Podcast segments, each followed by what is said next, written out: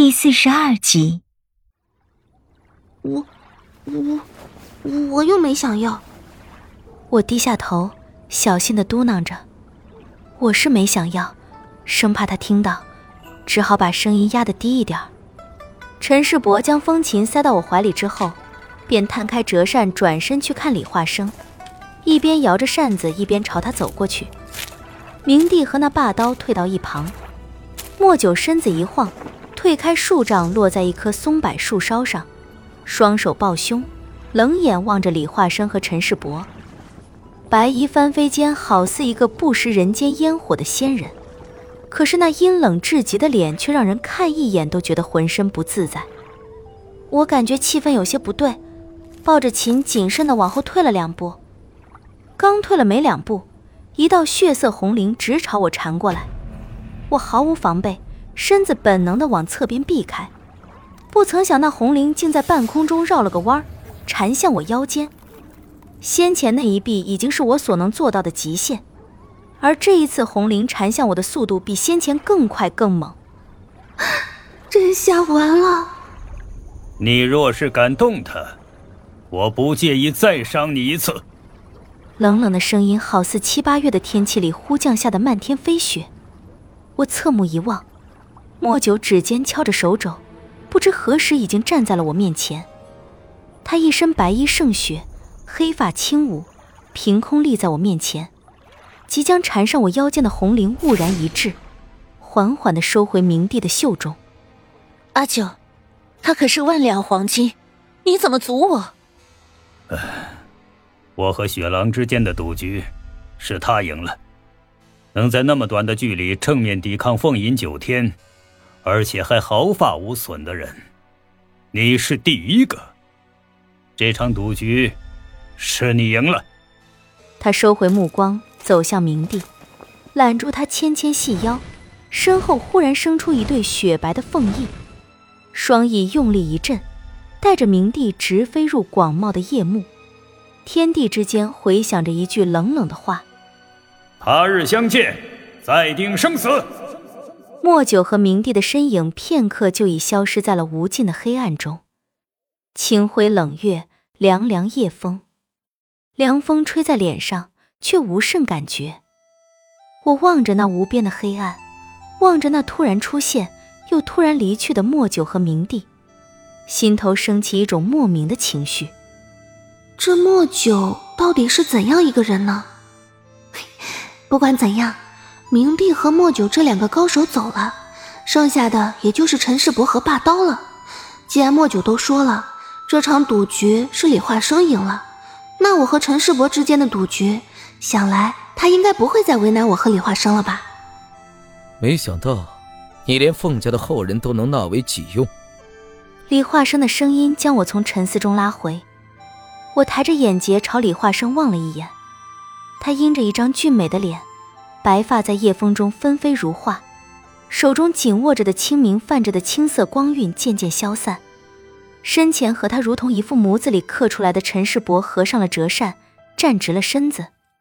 呵呵，要不是我，阿九早已成了飘荡在大周王朝下的一缕亡魂。我保住了凤家最后一条血脉，他岂有不顺从我的道理啊？这些年，你的爪牙到底伸到了何种程度？霸刀、明帝、莫九，你的黑流星又究竟触到了何种境地？哈哈哈哈哈！哎呀，这可就不该是你考虑的范围了。我寻了你十三年，上次让你侥幸逃走，这一回可就没那么容易了。你怎么变成了这样？你我之间非得如此吗？想当年，住口！陈世伯一声暴吼，喝住李化生，目光瞬间变得锐利，如刀似剑。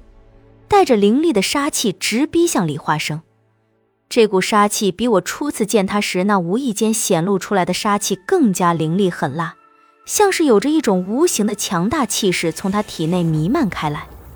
脚下升起一股劲风，紫红衣衫和满头黑丝忽地被掀起，胸口像是被一击重锤击中，本能的又后退了数步，腾出目光看了一眼那霸刀，也是如此。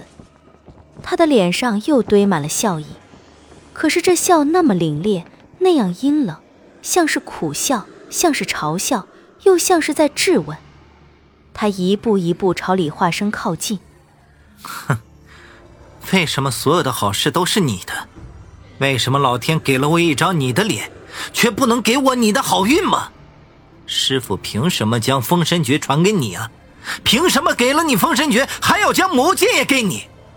我凭什么一生都要活在你的影子下？太子，奇迹，你没有资格提奇迹。一听“奇迹”二字，李化生目光陡然一冷。一股比陈世伯更强的杀气从李化生目光里如决堤的洪水直扑而出，这次的杀气比之前陈世伯的更加庞大凶横，顿时只觉喉咙一甜，身体血气翻腾的厉害。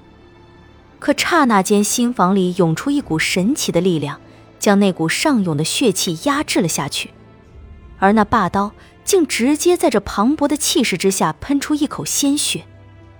陈世伯在这忽然暴涌出的杀气之下也受了些影响，但只是前行的脚步停了下来，其他的并无异样。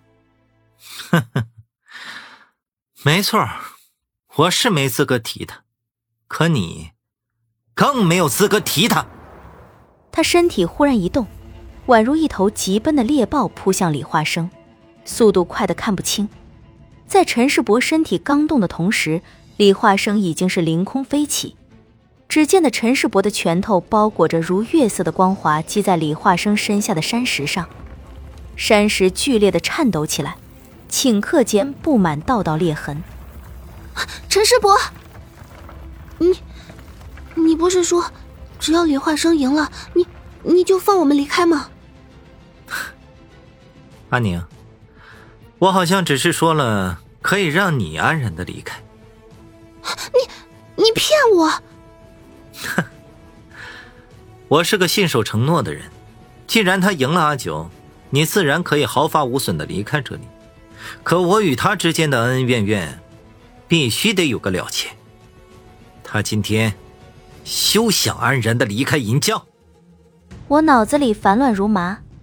李化生和陈世伯之间像是有着不死不休的深仇大恨。他说他找了李化生十三年。可见这仇早在十三年之前就结下了。李化生是个杀手，难道是杀了陈世伯什么人吗？才导致了陈世伯十三年来对他穷追不舍。可是，在雪狼谷的时候，又听李化生说，他一家八十几口的血债得用陈世伯的血来还。刚刚又说什么师傅，到底怎么回事？